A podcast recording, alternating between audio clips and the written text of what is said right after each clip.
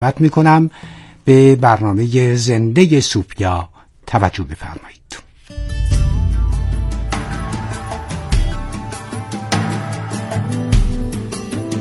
سوفیا.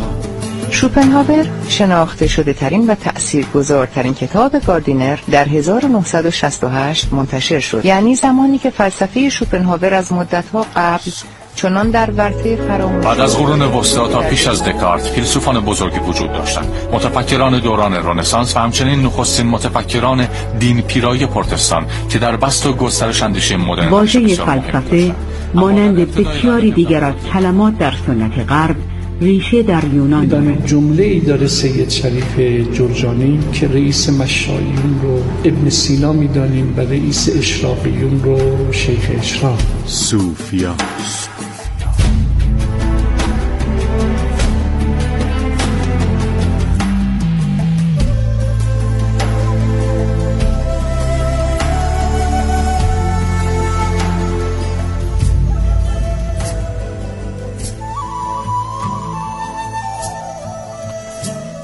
تا مزامیر صدا خوشخط و الهامی توست، سنت حنجره ها رو به سناخانی توست. تا مزامیر صدا خوشخط و الهامی توست، سنت حنجره ها رو به سناخانی توست. خون ما رنگ نگین بختی انگشتریت، هله ای عشق بیا وقت سلیمانی توست. چشم از منتظران شد، سر راه تو نشست. چشم فرش قدم حضرت سلطانی توست.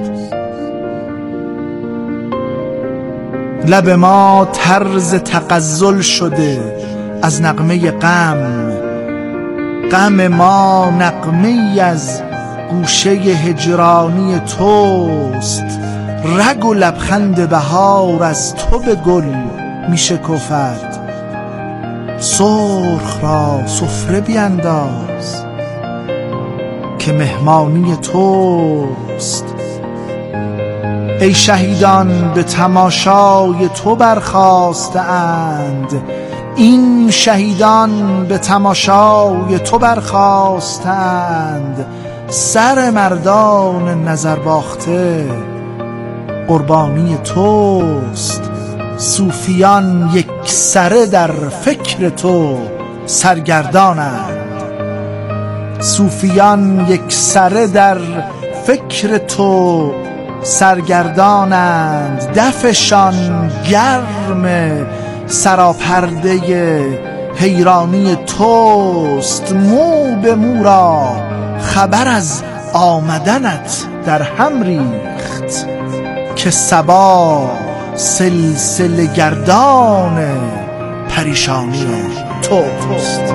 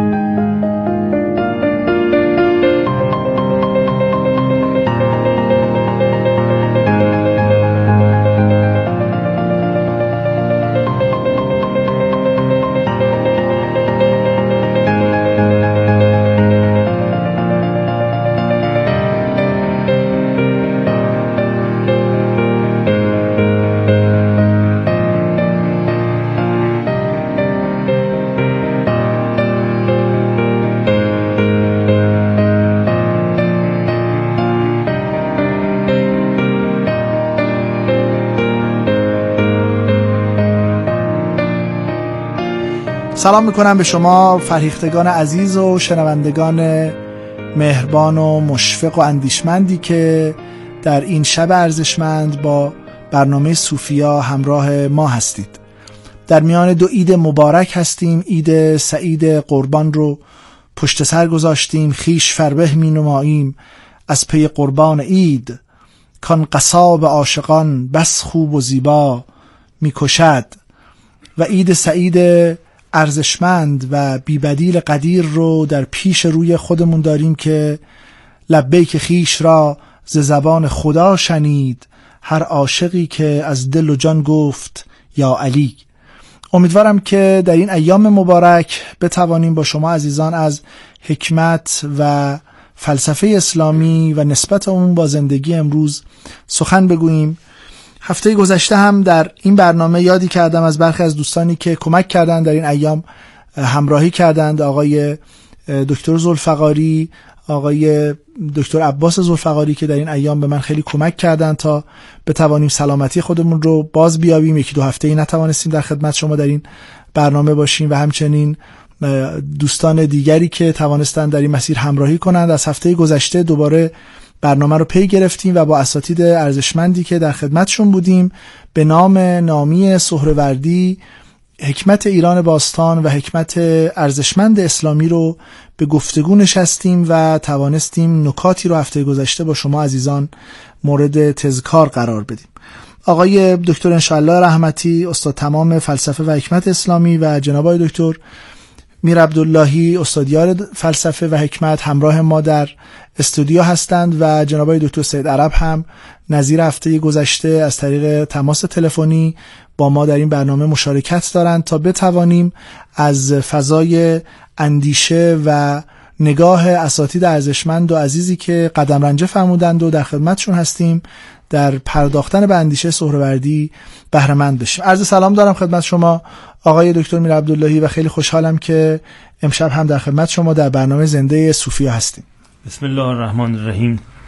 الحمدلله و صلات علی رسول الله و علی آله آل الله. سلام به محضر دوستان حاضر در این جلسه آقای دکتر رحمتی و جناب آقای دکتر ادبی.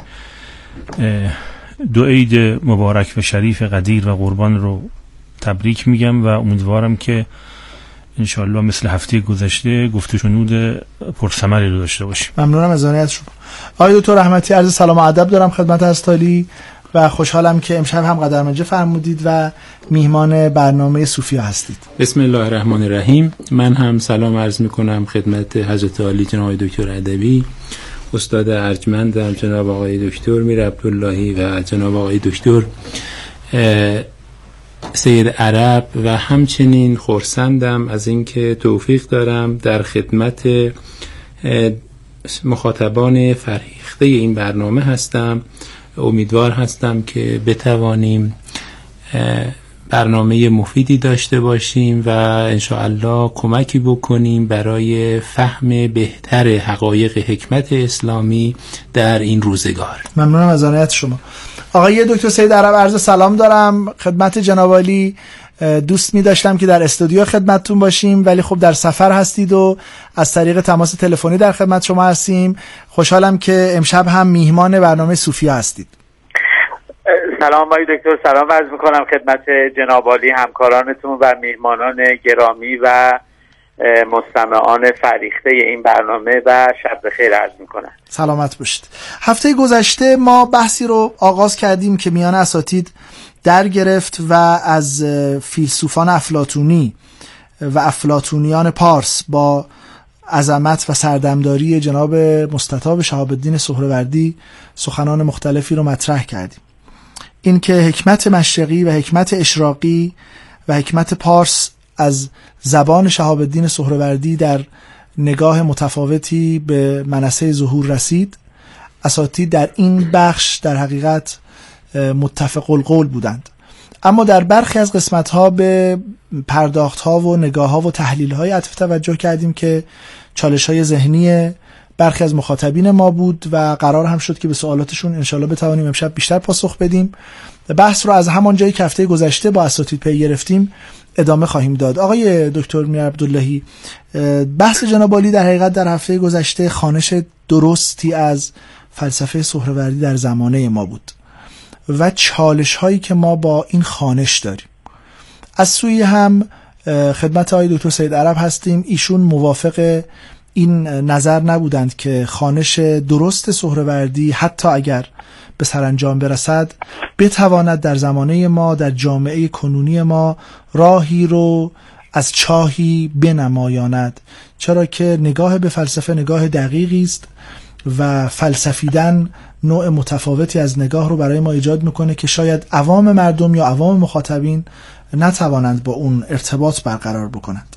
از همین جا بحث رو با جناب عالی پی بگیرم که فلسفه سهروردی تلاش میکنه که اون مغان یونانی معاب رو به وطنشناسان پارسی نزدیک بکنه و اتفاقا دغدغه او پرداختن به افلاطون و زردشت با همه.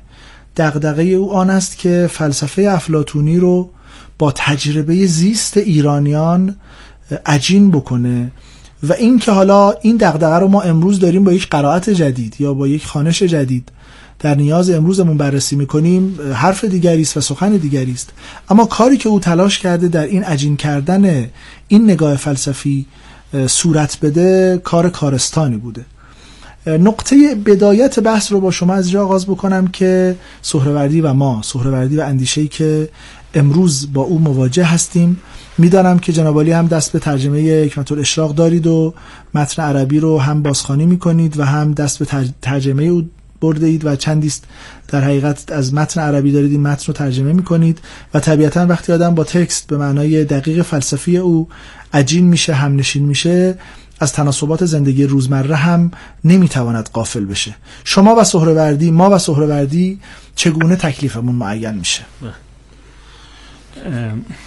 در اول سخن عرض کنم که برای شخص خود من اون وجوه به اصطلاح زیبایی شناسانه سهروردی و اصلا وجوه زیبایی شناسانه فلسفه جالب توجهه که بخش مهمی از اون رو ما در ادبیات سراغ میگیریم.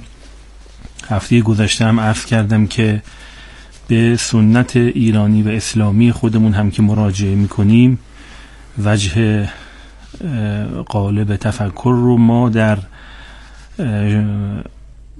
نظم و نثر میابیم و نه در شکل رسمی فلسفه. چون بحث ما عنوانش سهروردی و زمانه ما هست، من در پی این عرضی که هفته گذشته داشتم و مهمترین جلوه نسبت ما و سهروردی رو در موضوع زبان دیدم، اجازه میخوام که خیلی کوتاه پی بگیرم ادامه بحثمون در هفته گذشته و در واقع قدری وارد حوزه علاقه شخصی خودم بشم و به شکل موردی تر در باب نسبت بین فلسفه و ادبیات با ارجاع به آنچه که سهروردی در مخصوصا رسائل فارسیش برای ما به میراث گذاشته صحبت بکنم. بله. ببینید، البته نسبت بین ادبیات و فلسفه یک بحث شایع و رایجی است و بسیار سخن درباره او گفته شده و بسیار کتاب‌ها و مقالات نوشته شده. من برای اینکه از وقت استفاده بیشتری بکنم اینجا عرض میکنم که به نظر میاد با همه فارق‌هایی که میان این دو به عنوان به اصطلاح قالب‌هایی برای بیان حرف وجود داره، وجه مشترک هر دو رو یعنی ادبیات و فلسفه رو با توجه به تمایز روشی و محتوایی که بین ادبیات و زبان قائل هستیم که اشاره مختصری هفته گذشته بهش کردم. بله. مهمترین وجه مشترک این دوتا رو یعنی فلسفه و ادبیات رو در عنصری من سراغ میگیرم که اسمشو میذارم ساختن.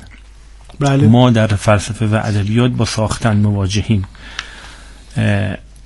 به عبارت دیگر فیلسوف ما را به جهان خودش دعوت میکنه در قالب اصطلاحات و کلماتی که مثلا منطقی او رو در یکی از اشکال چهارگانه قیاس اقترانی میبینه. بله. یعنی استدلال فلسفی که ما سراغ داریم اگر که منطق سوری ارسطویی رو اخذ بکنیم در یکی از اون استدلال در یکی از اون چهار جلوه خودشون نشون میده.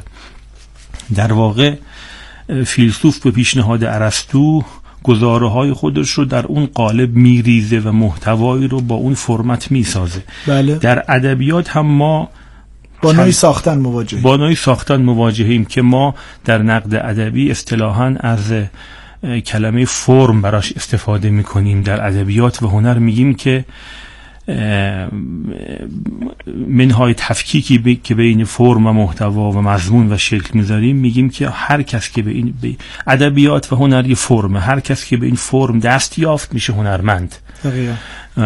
و بنابراین آنچه که شعر رو برای نمونه از غیر شعر متمایز میکنه، سینما رو از غیر سینما متمایز میکنه، داستان رو از غیر داستان متمایز میکنه، لزوماً آنچه که گفته میشه نیست، در اون مایه نیست، بلکه طرز سخنه. بله.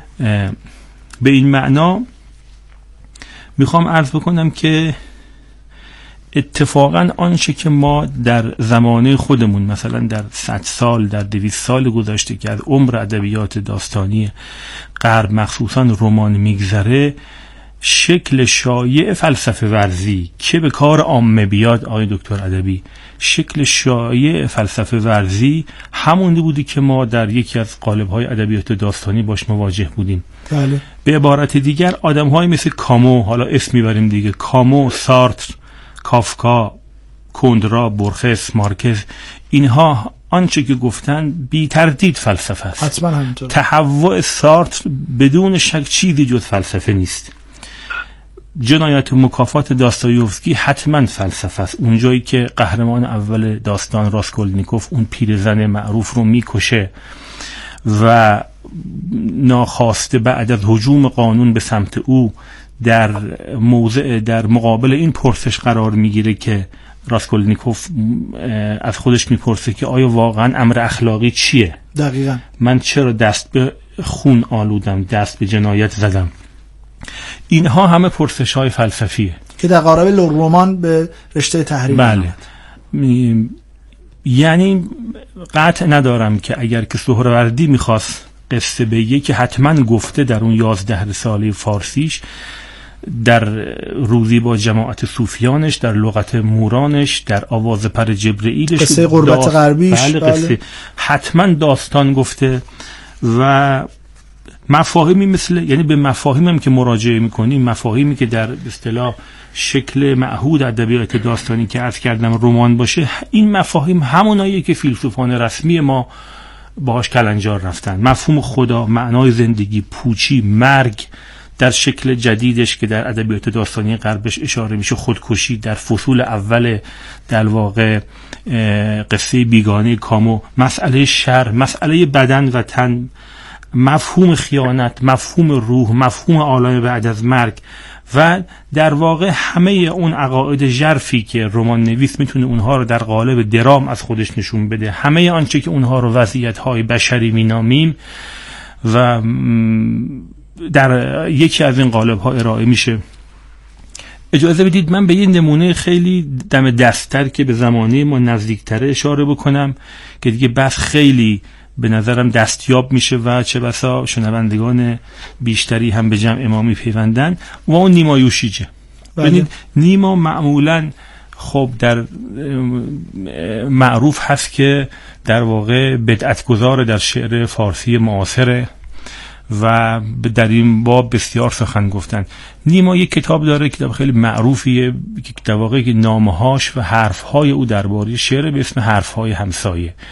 شما این کتاب رو بخونید میبینید که این آدم چقدر خوب و چقدر ماهرانه اونجا در قامت یک فیلسوف ظاهر میشه. این ادبیات رو برای استفاده بهینه در فلسفه به کار میگیره. یعنی نوع استدلالهاش، نوع نگاهش به کلمه، نوع نگاهش به مفهوم نوآوری که در واقع او رو ما پیشگام این عرصه میدونیم، همش فیلسوفانه است و قطعا ادیبانه نیست. یعنی او، یادم هست که در یکی از در واقع فصول کتاب حرف‌های همسایش که در پاسخ به در واقع تقاضای شاعر جوانی که از او در باب کتاب شعرش نقد خواسته بود، او رو در واقع ارجاع میده به این نکته که دعوای ما، یعنی نیما، با اونهایی که در واقع مخالف نوگرایی بودن نام میبره، از مرحوم دکتر حمیدی شیرازی، از مرحوم دکتر محمد تقی بهار، به هیچ وجه مربوط به شکل سخن یعنی قافیه و ردیف و اینکه به اصطلاح محتوا رو در یکی از افاعیل عروضه بیاریم نیست، بلکه صحبت از تغییر نوعی جهانبینی و نگاه به جهان میکنه. و برای نمونه شعر افسانه خودش رو مطرح میکنه، ای فسانه فسانه فسانه ای خدنگ تو را من نشانه. و خوبه که در خاطر جناب عالی هم هست و در همین شعر افسانه اشاره میکنه اون جایی که در واقع به تقابل خودش به نوعی به حافظ اشاره میکنه. حافظ این چه مکر و چه کید و فریب است، من بران عاشقم کو رونده است. در واقع تعریضی میزنه با آنچه که تحت عنوان مفهوم عشق و مفهوم رابطه در شعر سنتی ما مثلا در غزل که خودشون گفتن حدیث عشق میپردازه. همه اینها در واقع ما رو به سمت بیان این مضمون میبره که به اندازه کافی دستمایه‌هایی داریم برای اینکه در پاسخ به این سوال که نسبت زمانه ما با سهروردی چیه، اشاره کنیم به مفهوم زبان و مفهوم ادبیات و اینکه بزرگی مثل سهروردی هیچگاه فارسی نوشتن رو و قصه گفتن رو کنار نگذاشت و استفاده از استعارات و تشبیه که اینها در واقع عناصر دم دست ادبا و زبان پردازان هست کنار نگذاشته و او رو مخالف با نوع خاصی از فلسفه ورزی نمیدونست. ممنونم آقای دکتر. بله، سخن از نیما یوشیج به میان آمد و شعر معروف فسانه او، ای فسانه فسانه فسانه ای خدنگ تو را من نشانه، ای دوای دل ای داروی درد همراه گریه های شبانه، با من سوخته در چه کاری. آقای دکتر رحمتی، جناب عالی به عنوان عزیز و فریخته‌ای که کتاب‌های ارزشمند هنری کوربن رو، سلسله کتاب‌های ارزشمند هنری کوربن رو به زبان پارسی از زبان اصلی ترجمه کردید و تلاشتون اینم هست که در ترجمه در حقیقت اون منابعی رو که کوربن نگاه کرده شما به اصل اون منابع، من دیدم در ترجمه‌ها بسیار زیاد به اصل منابع رجوع می‌کنید و اون اصل منابع رو هم بررسی می‌کنید. هفته پیش با جناب علی وارد این بحث شدیم که رمان کوربن تبدیل به داستان‌های عرفانی سهروردی میشه و سخن از این گفتیم که در حقیقت اون ناکجا آباد دیگر کجایی میشه که شاید در ذهن سهروردی میتوانم مثلا با جماعت مجردانی که مطرح میکند در نظر بگیریم. این یک بحث است که در مسیری که آقای دکتر میرعبداللهی مطرح کردند که ادبیات موجب میشود که فلسفیدن وارد زندگی ما بشه اگر اون ادبیات ادبیات فلسفی باشه. این قسمت رو جناب عالی مقداری بهش عطف توجه بفرمایید. در این حال این اشکال هم وارد شده بود هفته گذشته که خوانش کوربن از شهاب الدین سهروردی خوانش ناقصی است که حالا به اون هم باید بپردازیم و دیدگاهی که آقای دکتر سید عرب داشتند و به اون عطف توجه بکنیم. برای همین فضا که رمان کوربن تبدیل به داستان‌های عرفانی میشه و داستان‌های عرفانی سهروردی در دوره ما تبدیل به رمان‌های فلسفی میشه، نگاه کوربن در حقیقت با این فضا چگونه قابل تحلیله؟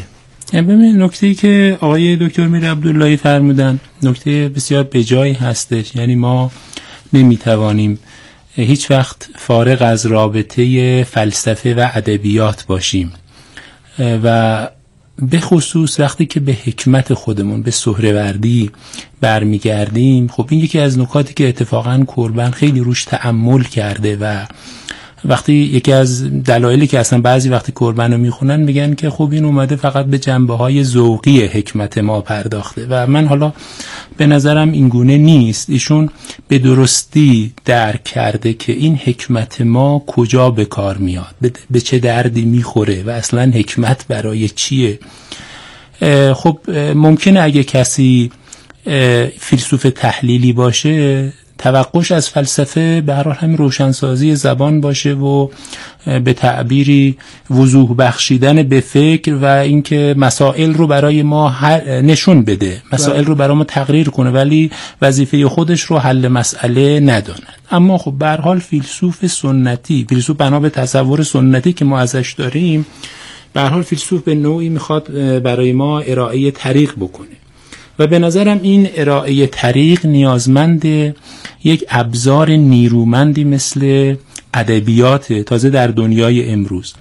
ولی وقتی که به فلسفه خودمون و به حکمت خودمون مراجعه میکنیم میبینیم که اصلا تفکیکی بین این دو وجود نداره. من چند تا الان که فکر میکردم چند تا بیت از نظامی گنجوی یادم اومد. جالبه که اونجا وقتی که راجع به شعرا سخن میگه، چون که نسخت سخن گوهری هست بر گوهریان گوهری، پیش و پسی بحث صف کبریا، پس شعرا آمد و پیشم بیا، ذاتش فکرت چو پریشان شون، با ملک از جمله خیشان شون.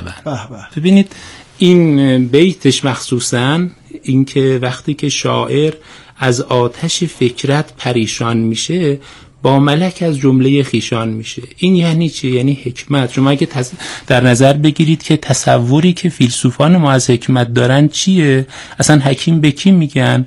حتی در اون نگاه مشایعیش، نه اشراقی. یعنی شما مثلا از فیلسوفان مشایعی ما هم بپرسید میگن که خب حکیم کسی هست که متصل هست به عقل فعال.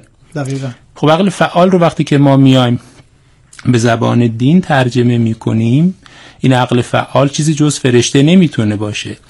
بنابراین این که شعر، حکمت و نبوت، یعنی به نظرم میاد در این تصوری که حکیمان ما دارن، شعر، حکمت و نبوت از منشأ واحدن، دقیقا. از مشکات واحد هستن.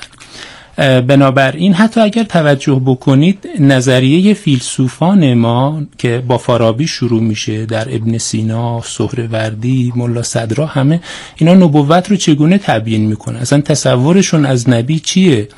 خب نبی در واقع حکیمی است که متصل شده به عقل فعال. به تعبیر ابن سینا دارای عقل قدسی هست، اما در این حکیمی که دارای عقل قدسی هست، در این حکیم خیال هم خیال خلاقه. دقیقاً.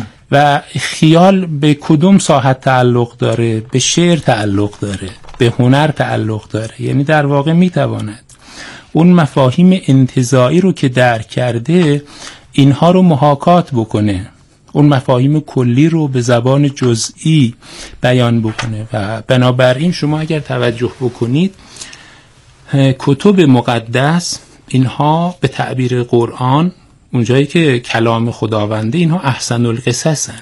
دقیقاً. احسن یعنی قصهن. و قصه یعنی چی؟ یعنی ادبیات، اما ادبیاتی که سمت و سوی مشخص و معین و هدفگیری کاملا، ادبیاتی که در خدمت حکمته، ادبیاتی که زبان حکمته.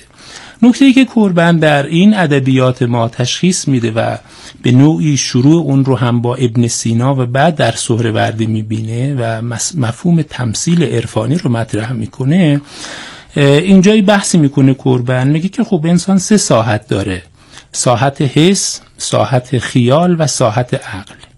وقتی که در ساحت عقل سخن میگه، با مفاهیم کلی سخن میگه، خب نتیجهش میشه رساله های نظری، نتیجهش میشه متافیزیک. وقتی که در ساحت خیال در واقع میخواد نظری به اصطلاح ادبیات رو اجرا بکنه، بنویسه، سخن بگه، و این میشه رمان. ببینید اگر توجه بکنید آقای دکتر حالا رمان‌هایی رو که در دوران معاصر هست به درستی اشاره کردن، ولی در این رمان‌ها در واقع یک جور میشه گفت توسعی است در همین زندگی حسی ما. یعنی بهترین رمان‌ها هم که در نظر بگیرید، در اونجا چیزی به نام خیال به معنایی که محاکات بکنه یک حقایقی رو که مربوط به عالم دیگری است در اونها نمی‌بینید. این رمان‌ها رو شما در دوران جدید توسع در زندگی حسی کل بشر بشه. آره، یعنی در واقع یه جور پروردن همین زندگی حسی ماست، یعنی چیزیست که در اینجا اتفاق میفته.